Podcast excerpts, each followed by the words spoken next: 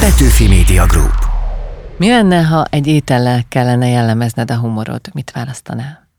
Mákos csirke.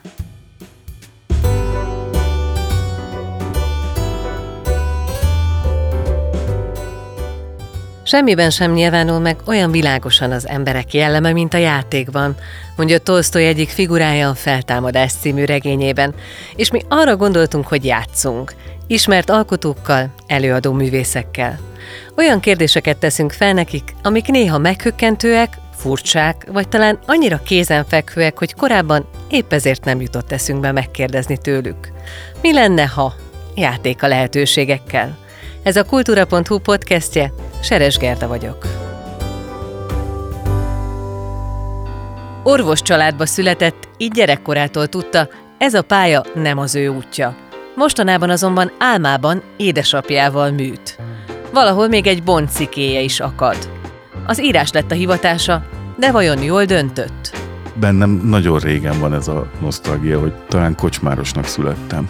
Többnyire könyvtárban és kocsmában ír, fejhallgató valamiben metal szól, vagy olykor klasszikus zene. Barbár humora sajátos stílusa áthatja írásait, de vajon miért érzi úgy, hogy mindig túl kell mennie az elégen? Ez egy belső kényszer, hogy nem tudsz a vonalak között maradni, hogy egyszerűen érzed, hogy neked túl kell húznod a ceruzát a vonalon, meg különben megdög lesz. Mai játszótársam Cserna-Szabó András író. Dolgozószoba vagy kocsma? Kocsma. Lehet ott dolgozni? Abszolút. De felraksz a fejedre valami zenét, vagy ősz és hallgatod közben a többieket? Abszolút, tehát egy körülbelül ilyen készség van a fejemen, mint most. Motorhead vagy Slayer, aki túl tudja kiabálni a Slayert, az hazudik. Én ott totálisan le tudom zárni magamat egyébként mindentől. De akkor miért jó, hogy mégis ott vagy? Mert mégse vagy egyedül. Ki vagy szolgálva, meg van körülötted egy mozgás. Az írói létbe engem mindig megszólnak ezért, hogy állandóan sajnáltatom magamat meg az írókat, de hogy az egy szörnyű dolog ez a magány.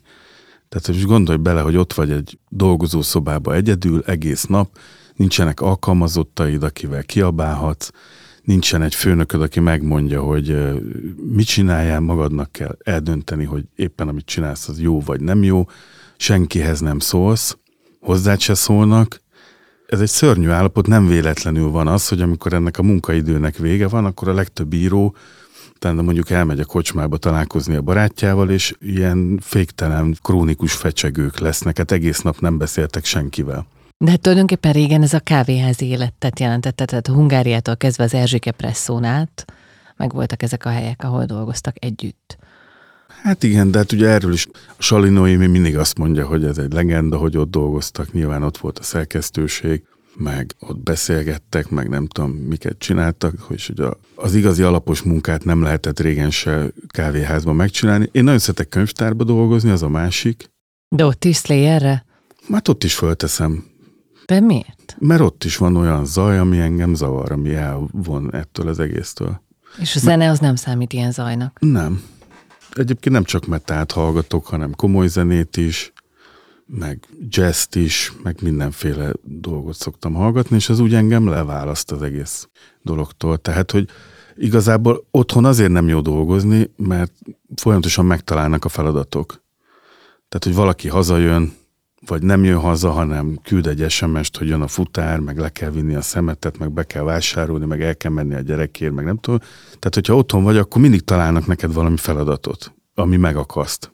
Mert egyébként a külvilág az csak annyit lát belőled, hogy te vagy az az ember, aki nem dolgozik, aki otthon van. Mert aki otthon van, az nem dolgozik. Ego ráérsz, igen. Ego ráér átvenni a csomagot, meg leszaladni a postára, meg bevásárolni, meg stb. Stb. Tehát én nagyon szívesen dolgoznék otthon, csak ezért nem dolgozom otthon. Vaskos káromkodások vannak a könyveidben. Mi lenne, ha olyat kellene idézned, amit nem kell kisípolnunk? Én mindig értetlenül állok ezelőtt a jelenség előtt, ugye engem ezzel sokszor megtalálnak, hogy milyen az én nyelvezetem, és micsoda ocsmány, undorító dolgok vannak ebbe, de hát ezek azok a szavak, amiket mi folyamatosan használunk. Ez a mai magyar nyelv. Nem nagyon ismerek olyan embert, aki ezeket a szavakat, ezeket a fordulatokat nem használja. Jó, valószínűleg nem minden helyzetben, és nem mindenki, de szinte mindenki használja ezeket a szavakat. De ugye én ezzel már nagyon régóta megbarátkoztam, amikor az első könyvemet bemutatták. 1998-ban volt ez. Ez a magvető est volt a Radnóti Színházba. És az Esterházy olvasott fel? Igen, az Esterházy olvasott fel egy novellámat, mert ugye akkor neki nem volt könyve, de neki kötelező volt föllépni, mert ugye ő volt a húzónév. És az én novellámból olvasott föl, amiben nyilván voltak úgynevezett csúnya szavak és ocsmány jelenetek. Ez a legnagyobb szentesi barokk metafizikus költő. Igen, konkrétan ugye az a vége a novellának, hogy beleesik a latrinába a főhős. És anyám, aki meg egy decens vidéki főorvosasszony volt, utána volt egy fogadás, és akkor még anyukám még jártak. Egy nagyon rövid ideig jártak olyan helyekre, ahol én föllépek, meg szereplek, meg fölolvasok. És akkor oda ment az Esterházyhoz, és mondta neki, hogy elnézést kér a gyerek miatt, és hogy higgy el, hogy ezt a sok ocsmány dolgot, ezt nem otthon tanultam. Mondta pont az Esterházynak ezt az egészet, és aztán hallgatólagosan úgy állapodtunk meg az anyukámmal, hogy ő nem olvassa azokat a dolgokat, amiket én írok, és ez nekem nem fájt egy pillanatig se. Tehát az ő irodalom képébe ez abszolút nem fért bele ez az egész dolog. Édesapáddal másként volt? Nem tudom, szóval, hogy én nem tettem kötelezővé, tehát a gyerekemnek sem, meg a családomnak sem, meg senkinek nem teszem kötelezővé, hogy engem olvasni kell. Tehát nem szoktam a saját könyveimről beszélgetni mondjuk a gyerekemmel, meg az apámmal. Néha szoktam mondani az apám, hogy bizonyos dolgokat elolvasott, nem biztos, hogy pont a könyveimet, de nem hiszem, hogy neki is mondjuk pont ez lenne az irodalmi zsánere, amit én írok. Tehát, hogy az anyámnak meg főleg nem, tehát ő egy ilyen Szabó Magda, Márai vonalon mozgott, egyébként egy hatalmas olvasó volt, egy igen tehetséges olvasó. De ez nem volt konfliktus köztünk. Ő nem hallgatott metát például, tehát ezt is elfogadtam, hogy apám nem egy pánk. Mi lenne, ha csárdai beszélyben kellene elmondanod a mai napodat? Hát nem tudnám elmondani, mert ugye ez nem az én stílusom, tehát hogy ezeket én megcsinálom. De javítgatsz, átgondolod, tehát nem is úgy dől belőled? Hát persze, hogy nem. Amikor például a Sömmit írtam, ami gyakorlatilag egy csárdai beszély, ugye ott legelőször is ugye azt kell kitalálni, hogy ezt ki fogja mondani, és hogyan fogja mondani, és kinek fogja mondani. Tehát megtaláld az erkót, vagy az elbeszélőt. Igen, hát ott a Sömmiben a Veszelka volt az elbeszélő, és ugye ott meg kellett csinálnom egy 19. századi nyelvet, és ugye első verzióban nyilván ez egy őzős nyelv volt. De ott ugye az a nehézség, hogy én nem őzök. Az anyanyelvem se őzés, szentesi vagyok, ott nem őznek. Viszont az apám hódmezővásárhelyi szegedi, ő őzik. Tehát szerintem több mint 50 éve él szentesen, de még mindig őzik. Ugye itt rengetegen őztek hibásan. Állítólag a Móricz Zsigmond leküldte Szegedre a Horger Antalhoz, akit egy másik irodalmi történetből ismerünk, aki ugye Szegeden volt nyelvész professzor, hogy ő írja át őzősre, vagy ő javítsa ki, de hát ő se tudott őzni, mert ő se volt echte szegedi. Úgyhogy nekem ezt úgy kellett megoldanom, hogy ne kelljen mondjuk egy 200 oldalas regényt nem a saját nyelvemen írni, hogy a Veszelka beszédhibás. Mit rendelnél a szamárdelelőben? Hát én folyamatosan járok a szamárdelelő csárdába egyébként. Tehát ez egy létező dolog hát még abszolút, mindig. Abszolút. Tehát ez most meg nem mondom, szégyellem. De hogy ugye én a Sömmibe beletettem a szamárdelelő csárdát, ott bujkálnak éppen 48-ba a betyárok. Eddig oké, mert valahol a környéken bujkáltak, vagy egy csárdába, vagy a susnyásba. És akkor egyszer csak föltűnik a Jókai, aki hozza a szabadságos levelét Kossuhtól a betyároknak, az amnestia levelet. És akkor ott a Jókaival jó berúgnak a betyárok, és ott még egy erotikus kalandba is keveredik a Jókai. Ebbe két hazugság volt. Az egyik az, hogy a Jókai élete végéig azt állította, hogy ő vitte el ezt az amnestia levelet. Nagyon udvariasak voltak a kortársak, mert nem leplezték le, amíg élt. Ahogy meghalt, akkor a saját levelét fölmutatták, hogy azt hiszem Kiskunfélegyházáról hazament, és odaadta valami katonatisztnek a papírt, hogy adja át a Rózsa Sándoréknak. Várta őt a felesége, friss házas volt. A másik hazugság meg az volt, hogy akkor még nem volt szamárdelelő csárda 48-ban. Rengeteg csárda volt, de ez akkor még nem létezett. Én sokféle állapotában láttam ezt a csárdát egyébként. Az apámmal is jártam oda pacal tenni például, szerintem már ilyen 11-2 néhány éves koromban, de ezért mindig nagyon haragudott az anyukám, mert ő tisztifőorvos volt, és mindig közölte, hogy ott nincsen pacal, és akkor mondta neki az apám, hogy most ettünk 10 perc egy remek pacaltot, és mondta, hogy... Engedélyük nincs rá. Konyha nincs. Tehát nem lehetett otthon elmondani ezeket a dolgokat. Aztán utána ilyen eléggé lezüllött kocsma volt, de nagyon közel volt a gimnáziumhoz, csak egy ligeten kellett átvágni nagy szünetbe. Utána felújították, most egy viszonylag jó állapotban van egyébként, és egy ilyen elég jó szórakozó helyként működik, és 5-kor az oldalába kinyit a hajnal 5-kor a lángosos, ahol szerintem a világ legjobb lángosát lehet kapni. Én nem is értem, tudom, amikor lemegyek a Balatonra, hogy délben az emberek lángost tesznek, hogy ez micsoda őrültség. Tehát, hogy vannak olyan ételek, amik tehát, hogy húslevesse eszel reggelire, tehát amiknek megvan a napszakhoz kötött ideje. És a lángos az hajnal. Tehát a Szentesen lángos az 5-től 9-ig van, de 9-kor már nem nagyon van, az már csak a maradék. Régen, amikor Szentesen kocsmáztunk, akkor mindig az volt, hogy 4 órakor azon gondolkoztunk, hogy hívjunk-e egy taxit, és hazamenjünk, vagy pedig még megvárjuk, hogy mert 4:30-kor már ott vannak a lángosos bódéba, akkor már oda lehet menni, akkor stb. Tehát ez egy ilyen hajnali étel a lángos. Ez az aluljárói girosznak valamilyen szentesi változata. Igen. Nem tudom, nekem komplett nyaraim voltak az utóbbi években a Balatonon, amikor egyetlen egy normális lángos nem tudtam, és dühöngtem, de Szentesen stabil a lángos minőség, tehát valami fantasztikus ide. Tehát... Játszunk el a gondolattal, hogy éttermet nyitsz. Mi lenne a neve?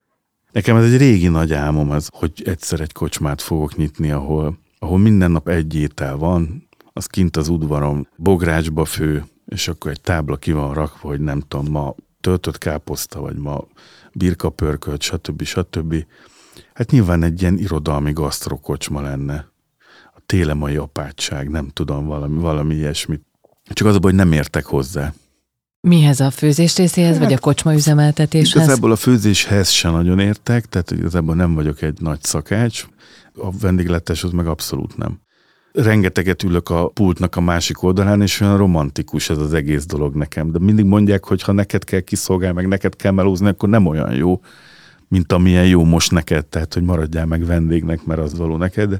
De mégis, tehát, hogy bennem nagyon régen van ez a nosztalgia, hogy talán kocsmárosnak születtem. Mi lenne, ha egy étellel kellene jellemezned a humorod? Mit választanál? Mákos csirke. Volt egy fizikatanárom a gimnáziumban, aki gyakorlatilag a magyar konyha újragondolása és a fine dining előtt megelőlegezte ezt az egészet. Ő volt a menza felelős, és Sadának hívták, és minden nap nagyon szerettük egymást. Nem azért, mert én jó voltam fizikából, hanem az anyukám nagyon jó volt fizikából, és még emlékezett rám, igen, hogy voltak a családomnak rendes tagjai is ebbe a városba, és mindig találkoztam vele reggel, nagyon köszöntem, és mivel ő volt a menza felelős, ő osztotta a menza jegyeket. Mindig megkérdeztem, jó reggel, tanár úr, mi lesz az ebéd a menzán? És rám nézett, és azt mondta, mi lenne mákos csirke, és tovább ment. És ezt 4 évig minden reggel eljátszottuk. És miért kérdezted meg a 4. évben is? Nem tudom. Tegyük fel, hogy akkor mondjuk Pesten isztok, vagy Budán. Hova mentek hajnalban lángos helyett? Hát sajnos sehova. Nekem nagyon lesújtó egyébként a magyar vendéglátásról a véleményem, szerintem sokkal rosszabb most a magyar vendéglátás, mint akár a Kádár rendszerben volt. Gyakorlatilag a fővárosban a magyar konyha elesett. Néhány tisztelt a kivételnek. Tehát, hogyha mondjuk engem fölhív valaki, hogy te egy ilyen gasztromanus vagy... Mondj már egy helyet, ahol el tudom vinni a nagymamámat, aki most jön haza Hondurasból, vagy a Kanári-szigetekről, és magyar kosztot akar enni, akkor nem nagyon tudok mit mondani. Körülbelül a mai magyar vendéglátás, ez úgy néz ki, hogy az egyik oldalon vannak ezek a fritőzcsárdák, a rossz értelembe vett hagyomány, a másik oldalon vannak ezek a oligarcha etetők, ezek a fine dining, nem tudom micsodák, és a kettő között van egy ilyen nagy bombatöltsér, ahol a magyar konyhának kellene lenni. Én mindig azt mondom, mert ugye én a gasztrotörténet felől jövök, tehát igazából nem ismerem a a vendéglátósoknak a napi problémáit. Én a saját részemet tudom mondani, én azt látom, hogy az egyik legnagyobb probléma, hogy nem tudtuk a magyar konyhát, ugye az a fine diningnak a jelmondata, hogy hagyomány és evolúció. Ezt a hagyományt mi nem tudtuk megteremteni, ezt a hagyományt, mivel nem teremtettük meg, nem tudtuk ápolni, és ha nincs ez a hagyomány, akkor nem tudjuk fejleszteni se. Tehát hangzatos jelszavakból rengeteg van, ehelyett megpróbálunk mindenféle nemzetközi trendet, alapanyagot, stb. Lazacba versenyezni a norvégokkal, tésztába megverni az olaszokat, stb. Tehát, hogy nem történt meg a magyar konyhának az evolúciója, igazából meg se teremtettük a magyar konyhát. Ehhez nagyon fontos lett volna a gasztrotörténet, a filológiai dolgok nagyon fontosak lettek volna, meg egyáltalán az a szándék, hogy akarunk ezzel foglalkozni. Mi lenne, ha orvos lennél, ahogy csak nem az egész családod? Fú, hát ez egy nagyon fájdalmas kérdés nekem, mert hogy én ugye 2 orvossal nőttem föl, igazából sok orvossal nőttem föl, meg hát még most is vannak orvos rokonaimmal a családból lett, aki orvos lett. Unokaöcsém például, ő a Tusokiban főorvos. Ugye ez egy nagyon egyszerű dolog volt nekem, mert én láttam, hogy élnek a szüleim orvosként, és baromira nem akartam ezt az egészet, tehát ezt az egész rabszolgamelót, hogy az apám sosincs otthon, hanem mindig ügyel. Ez egy elég katonai szervezet, legalábbis a 80-as, 90-es években még egy ilyen nagyon durva katonai hierarchia volt az orvosok között, gyanítom, hogy most is, és ez ilyen nagyon, nagyon egyértelmű volt nekem, hogy nem. Tehát szó nem volt, és ők meg soha nem is erőltették. Mondjuk hát én egy olyan tanulmányi eredménnyel rendelkeztem mindig, hogy ha erőltették volna, se lett volna erre semmiféle kilátás. Ebből soha nem volt konfliktus. De azóta meg rengeteg dologba észreveszem, hogy van bennem valami ebből a... Szóval, hogy a gének nem múlnak el. Mesélted valamelyik interjúban, hogy álmodban műtesz. Igen, gyakran szoktam műteni, igen. Hát és főleg... életben maradnak? Nem, azt nem tudom. De apukámmal szoktam műteni. Tehát ő mindig ott van, és akkor ő segít, megmutatja, hogy kell csinálni, meg stb. Tehát, hogy ebből nekem még lesz tehát ilyen belső lelki problémám. Milyen állatot boncolnál? Hát én nem szívesen boncolnék senkit, tehát hogy bár ugye van, azt hiszem, hogy kaptam apukámtól, hogy van boncolószikém. Nincsen kiélezve, de egyszer viszkiztünk nála, és mondta, hogy neki 2 boncolószikéje van, és akkor az egyiket nekem adta, mondta, hogy lehet, hogy ilyen gasztronómiai dolgokra jó, de ezt azt hiszem, hogy csak valami speciális helyen lehet kiéleztetni, vagy nem tudom, tehát azt hiszem, egy cipős dobozban van talán. Szentes az írásait fontos kiindulópontja volt, de mi lett volna, ha Kolozsvárra születsz? Hát az a másik nagy problémája a lelkemnek, mert nekem ugye tényleg van egy ilyen metafizikai másik gyerekkorom. Ugye a nagyapám 30 éves volt, az Ellenzéknél dolgozott, az Ellenzék szerkesztőségében volt újságíró, vagy irodalmi melléklet szerkesztő, amikor az 1 éves apámmal meg a nagyanyámmal átjöttek Kolozsvárról, először Hódmezővásárhely, aztán Szegedre. Nekem ez nagyon sokáig nem igazán jelentett sokat ez a dolog, és valamikor mondjuk olyan 20 évvel ezelőtt elkezdett az egész dolog érdekelni, és akkor elkezdtem menni, akkor óriási irodalmi élet volt Kolozsváron, a Bulgakovba, állandóan hívtak minket, és mindig sajnáltam, hogy csak 1-2-3 napot tudok maradni, vagy egy hetet, és akkor egyszer ott voltam 10 éve, ott voltam fél évet egy ösztöndíjjal, és akkor rengeteg mindent levéltároztam, stb. És azóta nekem van egy ilyen belső gyerekkorom, amit ugye úgy fizikailag nem éltem meg, hogy de felépítettél utólag? Igen, hogy abszolút, tehát hogy főleg amikor fél évet ott élsz egy városba, ahol még az apád meg a nagyapád született, de neked semmiféle kapcsolatod nem volt vele, és akkor hirtelen ott élsz fél évet, és akkor már tudod, hogy hol volt a szerkesztőség, hol született az apád, hol lakott a nagyapád, amikor összejött a nagyanyáddal, hol laktak a dédszüleid, stb. Tehát, hogy ezeket így mind tudod. Még azt is tudom, hogy mit tudom én, hogy nem tudom, 30-valahányban hány lejárvasági segélyt kapott a nagyapám a Kolozsvári Református Kollégiumban, mert még annak a kollégiumnak a levéltárában is voltam, stb., ahol az összes papírját le lehetett fénymásolni a nagyapámnak, És akkor így fölépült bennem tényleg ez a világ, és egyébként akkor nagyon érdekes, hogy akkor majdnem egy kötetnyi kolozsvári novellát írtam, amikor ott laktam, aztán szerintem azóta se. De akkor nekem ez egy olyan erős hatás volt, és tényleg ez így nagyon sokszor szoktam ezen gondolkodni, hogy ez így valahol benne van a lelkemben, hogy egy kolozsvári újságírónak az unokája vagyok, és egy kolozsvári nőgyógyásznak a fia vagyok, és akkor mi történik velem Kolozsváron? Tehát erre mondjuk több forgatókönyvem is van. Mi lett volna a híres alföldi barbár humoroddal? Hát igen. Egész más lett volna egy kolozsvári nőgyógyász gyerekként és szerkesztő unokaként. Igen. A nagyapámnak nem is nagyon volt humora egyébként, tehát hogy visszaemlékezve. Hát az apám meg ugye már ott nőtt föl, tehát 1 éves korában már Hódmezővásárhelyen volt, tehát hogy ő ebből a szempontból egy ilyen keverék. Van benne rengeteg egyébként Kolozsvárból, de ő azért inkább a barbarikum szülött, tehát az ő humor az egy tipikus barbár humor. Milyen az, amikor túlmész az elégen? Én elég sokszor túl szoktam menni az elégem, mindenféle szempontból. Vannak ilyen személyiségek, akiknek erre szüksége van, hogy túlmenjen az elégen. De ez provokáció, polgárpukkasztás, játék, szórakozás. Mikor mi lesz belőle? Van, amikor bunkóság. Van, amikor jósül-e. Ez egy belső kényszer, hogy nem tudsz a vonalak között maradni. Hogy egyszerűen érzed, hogy neked túl kell húznod a ceruzát a vonalon, meg különben megdög lesz.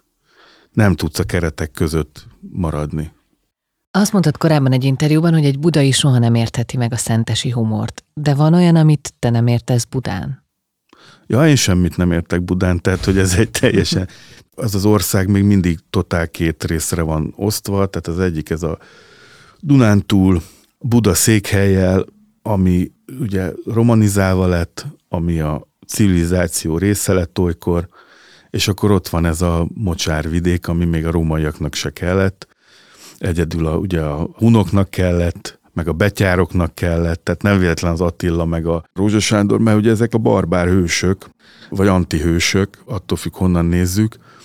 Hát a gasztronómiában óriási különbség van a kettő között, de mindenben, a humorba, a halálfelfogásba, az életszemléletbe, az élethez és a halálhoz való viszonyba, ez két külön terület.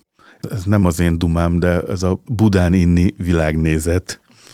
Úgyhogy én itt abszolút vendég vagyok, tehát, és nem is az én ötletem volt, hogy itt legyek. 18 éves korom óta pesti voltam, és én nem is szerettem átjönni, tehát nekem az egy kín volt, ha Budára át kellett jönni, és most már itt vagyok, 12 éve. Itt ragadtam családi okok miatt.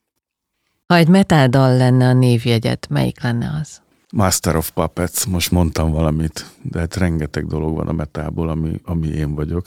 Más típusú írás születik egy Bach muzsikára, mint egy ilyen death metalra?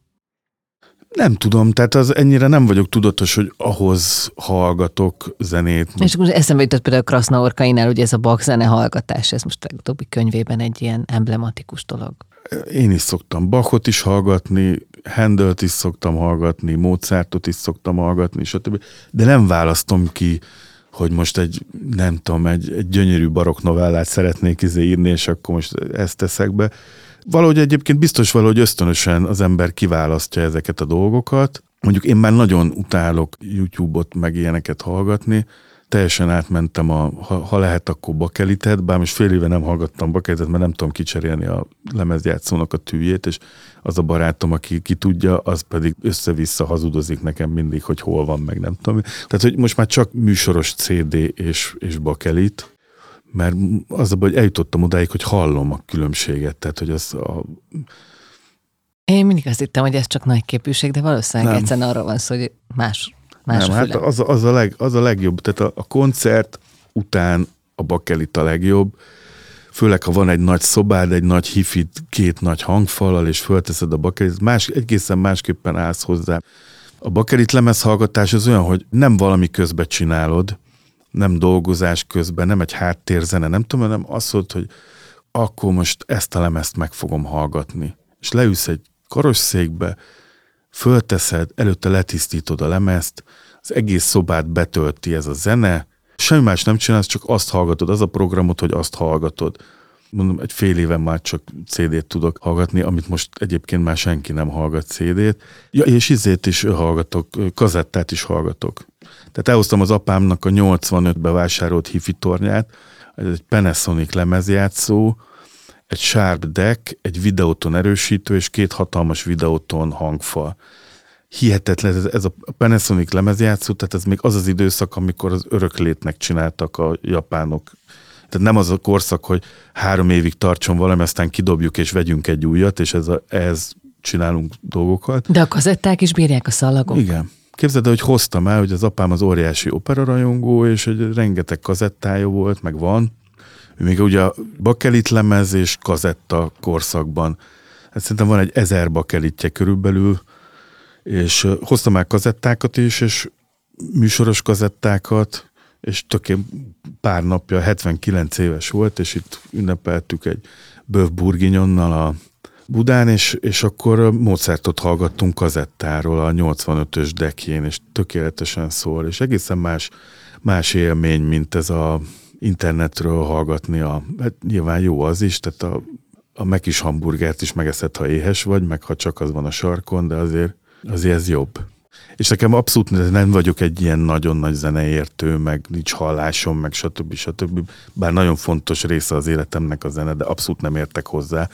De nem is zenéltél, vagy ez nem foglalkoztatott komolyan? Nem. De valószínűleg azért ekkora élmény nekem, mert hogy nagyon sokszor azt érzem, hogy mivel valamelyest értek az irodalomhoz, ezért amikor olvasok, akkor rengetegszer érzem azt, hogy szerkesztőként olvasok, meg íróként olvasok, hogy én ezt most másképpen csinálnám, most szerkesztőként az a véleményem, hogy, és ebből nagyon-nagyon nehezen tudok kijönni, hogy ez egy ilyen teljesen tiszta élmény legyen, olvasó legyek. Most a zenénél nincsenek ilyen problémáim, mert fingom nincsen, hogy mi történik éppen, csak egyszerűen olyan hatással van rám, akár egy Mozart requiem, akár egy Didó, akár egy sorolhatnám. Most voltam pár napja, egyébként életem első koncert kritikáját, vagy koncertbeszámolóját írtam meg a rockbook.hu-ra, a Behemoth nevű lengyel black metal együttes barbanegrai koncertjéről.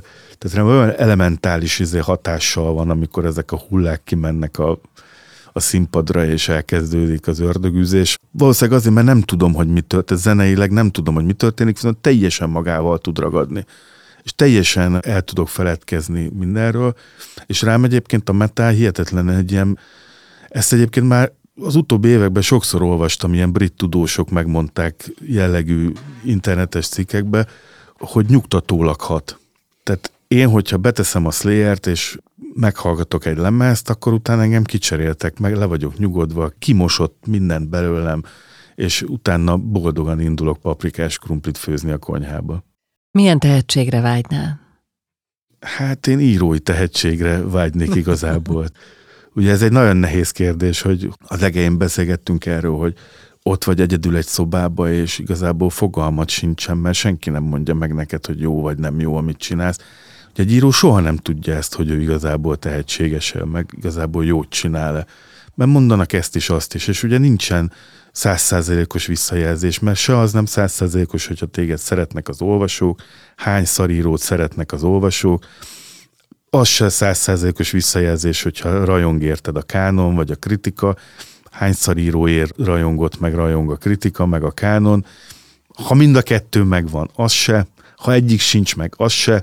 Tehát igazából nem tudod pontosan, hogy hol állsz, ez egy nagyon bizonytalan. Az apám 25 vagy 30 éves korára megtanult császármetszést csinálni, a álmából hajnal 3-kor fölébresztették, akkor is bement, megcsinálta a császármetszést tökéletesen, tudta, hogy ő ezt meg tudja csinálni, neki ez van tehetsége, van rutinja, van tudása, ő ezt meg tudja csinálni, azért nőgyógyász, hogy ezt meg tudja csinálni, és ez egy hihetetlen biztonság az életbe, hogy van egy szakmád, amiben tudod, hogy te jó vagy, és amit oda tesznek, de ezt mondhatnám a Schustert is. Vagy, hogy egy asztal megáll a lábán, és igen, jól néz ki, akkor szép munka. Igen. Na most én ezt soha nem tudom elmondani, hogy én biztos, hogy jó író vagyok, én biztos, hogy tehetséges író vagyok. Erről erősen megoszlanak a vélemények, hogy az ember mit csinál. Nyilván nekem is van egy véleményem saját magamról, hát az se objektív, Úgyhogy én abban reménykedem, hogy van írói tehetségem.